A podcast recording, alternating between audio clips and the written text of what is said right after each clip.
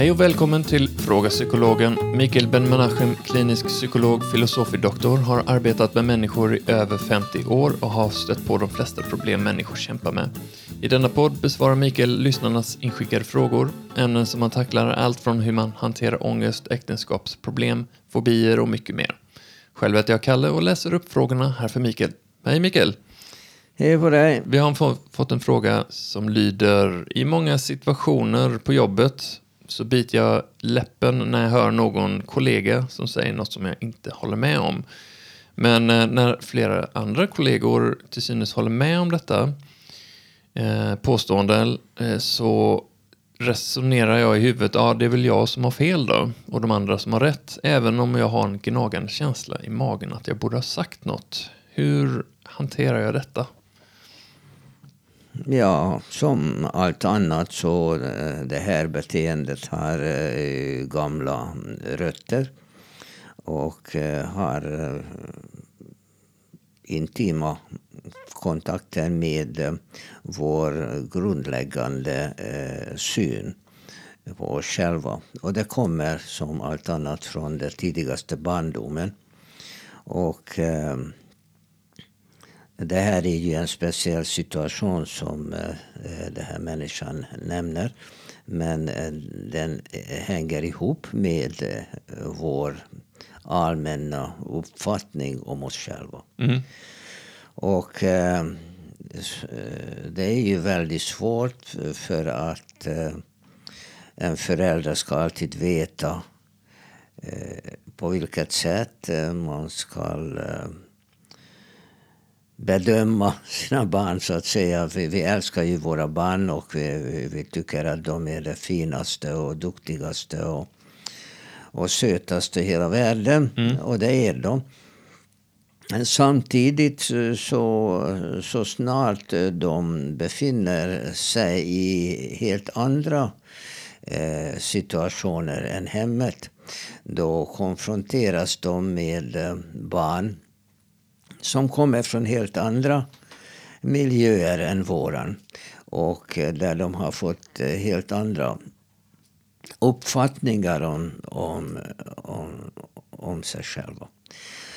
Och eh, det är inte så lätt att vara klok i det här. Det eh, hänger mycket ihop också med samhället, eh, religionen, eh, samhällsklass, utbildning och så vidare. Eh, Så att eh, det här har väldigt många olika eh, rötter. För att om, om en förälder säger till barnet att Ja, det här klarar du inte av, Kalle. Det, det begriper du inte. Mm. Du kanske hade chanser att begripa det. Men föräldern begriper inte det heller för att han var eh, inte särskilt bra i matte eh, i skolan en gång i tiden. Och när eh, barnet kämpar med en uppgift och kommer till pappan eller mamman och de begriper inte heller. Så de försöker då återkoppla det här till barnet och säga att det här är inte för oss. Vi är inte så klyftiga. Eller att pappa var lika dålig i matte när han gick i skolan. Eller något sånt. Eh, Det kan ju variera enormt. Men eh, i princip så det, det är ett negativt budskap. Och eh, om föräldern säger att eh, jag var inte själv så bra i matte, men du kan bli bättre. Eh, och på vilket sätt då? Det är två olika saker för att begripa någonting, hur man löser en, en uppgift i matematik. Eh, Då handlar det väldigt mycket om, om läraren. Om läraren kan förklara Eh, den här eh, lösningen på ett väldigt tydligt sätt eh, så är barnets chans mycket större att förstå det. Problemet omedelbart smyger in här om vi till exempel i en skola där, där man anser eh, i stort att eh, den som ställer en fråga den är dum. I ett annat samhälle så skulle det vara en självklarhet att, att en elev vill ha en förklaring till eller en till tills, tills hon begriper det. Mm. Och I ett annat samhälle så, så det här är inte ett acceptabelt beteende. Och det är ett jätteproblem. För att om, om i en viss samhällsklass eh, en förälder anser att det här, jag kan sköta rätt så bra en, eh, en, en grävskopa och, då, och jag begriper inte någonting om högre matematik. Så, så förväntar jag inte av, av min son att han ska kunna begripa det här. Och eh, om han ändå gör det eh, så, så anser de att ja, det här var något liksom, undantag. Att eh, eh sonen till grävskopemaskinist och, och titta, han blev professor i fysik. Och det, det förekommer naturligtvis. Men eh, eh då har det här barnet eh, fått stimulans eh, från annat håll och kunde ha en väldigt bra och trevlig lärare som barnet tyckte om. Och den här mm, läraren eh, på ett mycket enkelt och elegant sätt kunde eh, förklara barnet hur, hur man löser en, en uppgift. Och så gör han det. Den ju stärker ju självkänslan när han visar till läraren så har jag gjort. Vad bra, säger läraren. Du, du är duktig. Så får man feedback, återkoppling på det sättet. Och man kan ju bygga upp eh, fantastiska relationer med en lärare som eh, bevisar barnet, oavsett vad är det för miljö hon, kom, hon kommer ifrån, att visst är han kapabel. Det, det är ju så med, med mycket annat. Eh, när vi, vid födseln så är vi verkligen ett oskrivet blad. Och eh, en, en vuxen, om det kommer en invandrare från ett annat land och eh, skulle lära sig svenska så, så eh, det beror lite på åldern. Ja, man, grammatiskt eh, kan man behärska ett nytt språk rätt så bra.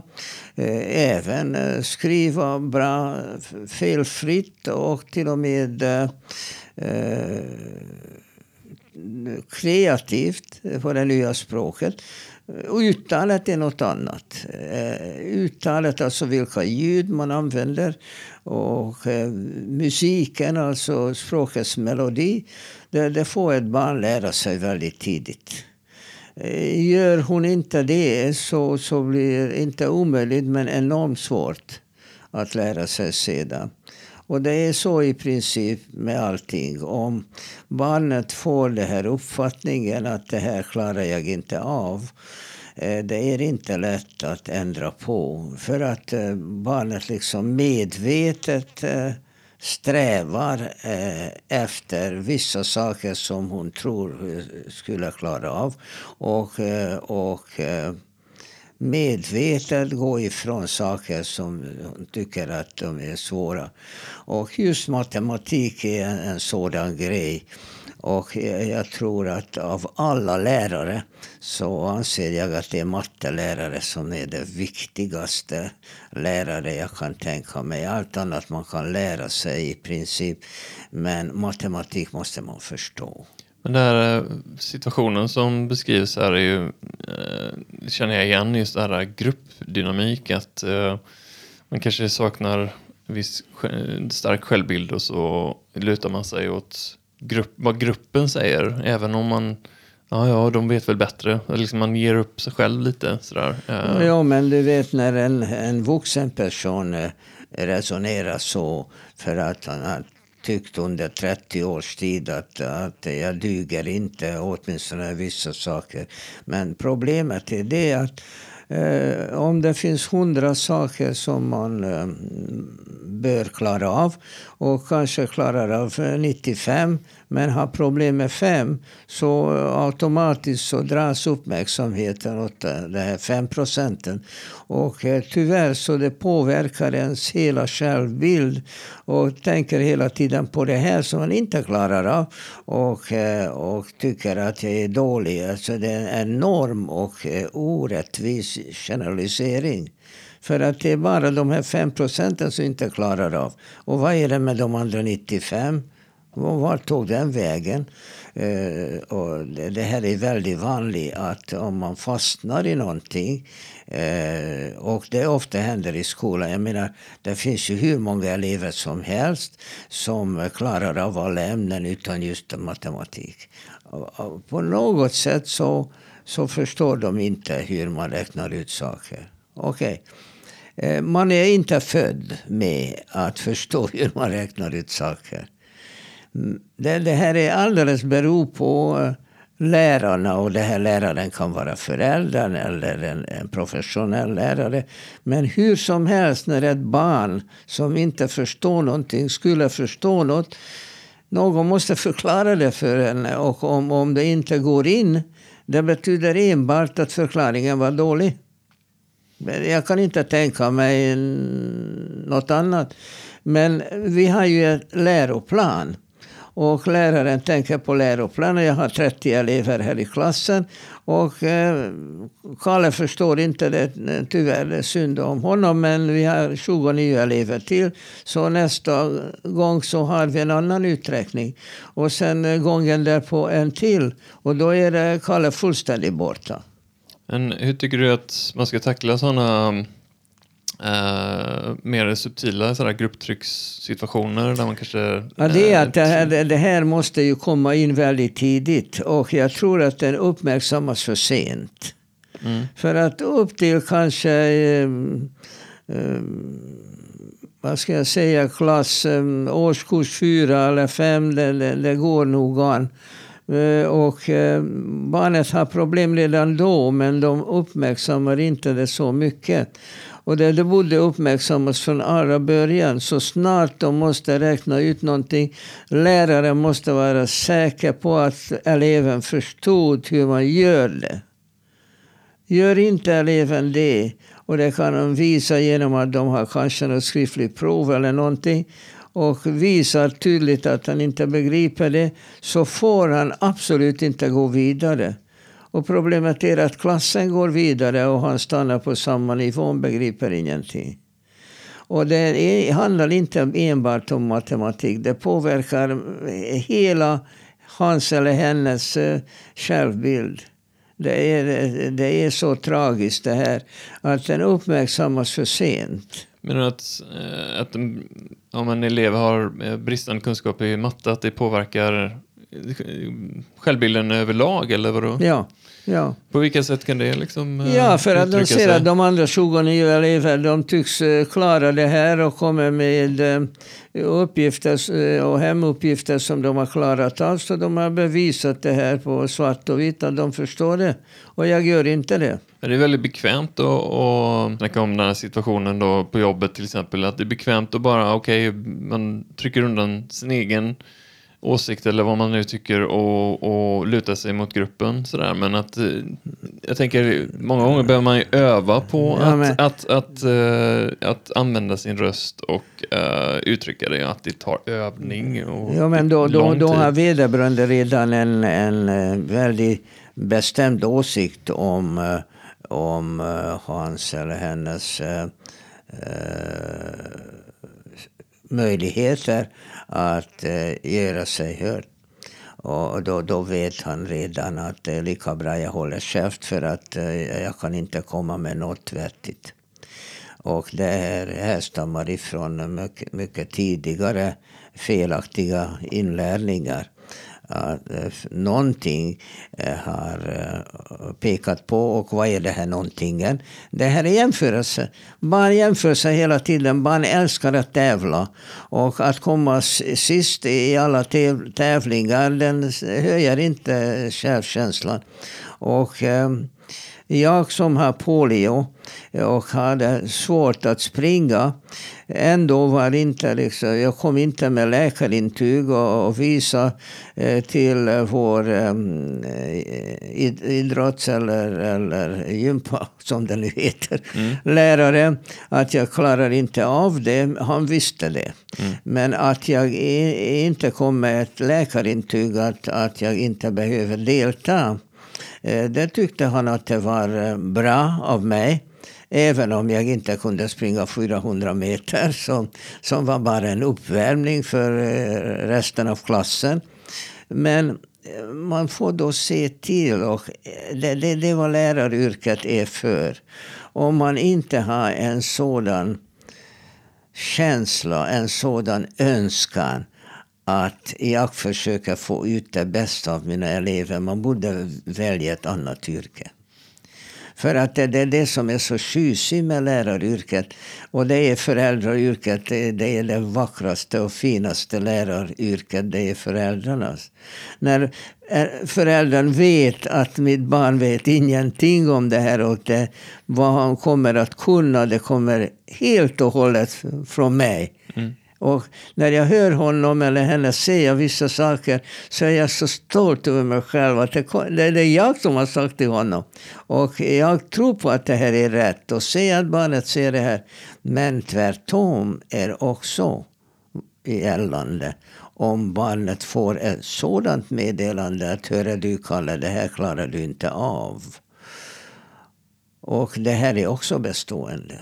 Och därifrån kommer eh, känsla och den tyvärr generaliseras. Ja, jag tänker också eh, sådana här situationer är inte ovanliga för att många har inte lärt sig att, eh, att eh, gå emot strömmen eller vara obekväma eller att det liksom sådär skapar dålig stämning och sådär. Så att många drar sig från att, att eh, helst gå med strömmen. Så, ah, nej, jag, jag, jag, tycker väl så här då, eller jag går med på det här och sen knyter handen i fickan. Men att det kräver eh, eh, träning och vara lite modig och börja liksom eh, ta bit för bit eh, och, och, hitta sin egen röst till exempel. Jo, men det är lättare sagt än gjort, Kalle.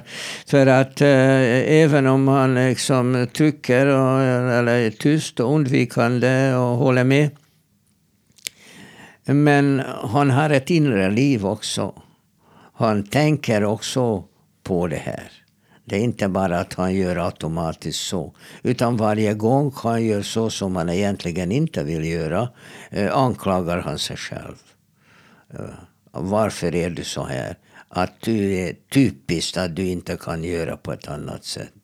Det, du duger inte. Ja, eller att man... Eh Eh, det, det, är mer att det, så här, det, det är alldeles, folk är lite bekväma. Så där, att de, ibland är det obekvämt att gå emot vad, folk, vad man uppfattar vad andra människor liksom har en konsensus runt och så har man en avvikande tanke runt det.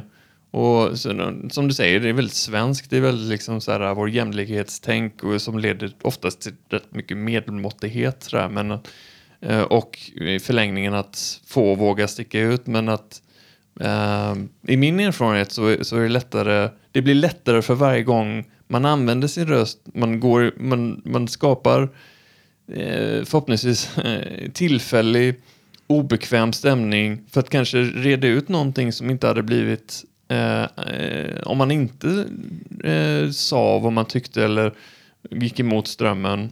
Mm. Uh, att, det, att man måste, liksom, det är som en otränad muskel som man måste så här... Ja, det alltså handlar väldigt mycket om träning. Mm. Tänk på att en bebis som inte kan någonting och genomgår ju alltså en kolossal träning under hela första och även andra levnadsåret. Jag menar, allt som kommer att finnas i hennes hjärna kommer ifrån den här träningen. Mm. Alltså det är en mastig träning. Det är en mycket bestämd träning om allt. Och eh, det innebär att, att om den här träningen eh, blev, resultatet av den här träningen inte blev så bra, den drar vederbörande med sig genom åren. Och om som vuxen förstår att det här är ju synd. I och för sig dör jag inte av det, men det är tråkigt och eh, eh nedvärderar mig själv. Och då försöker de ändra på det.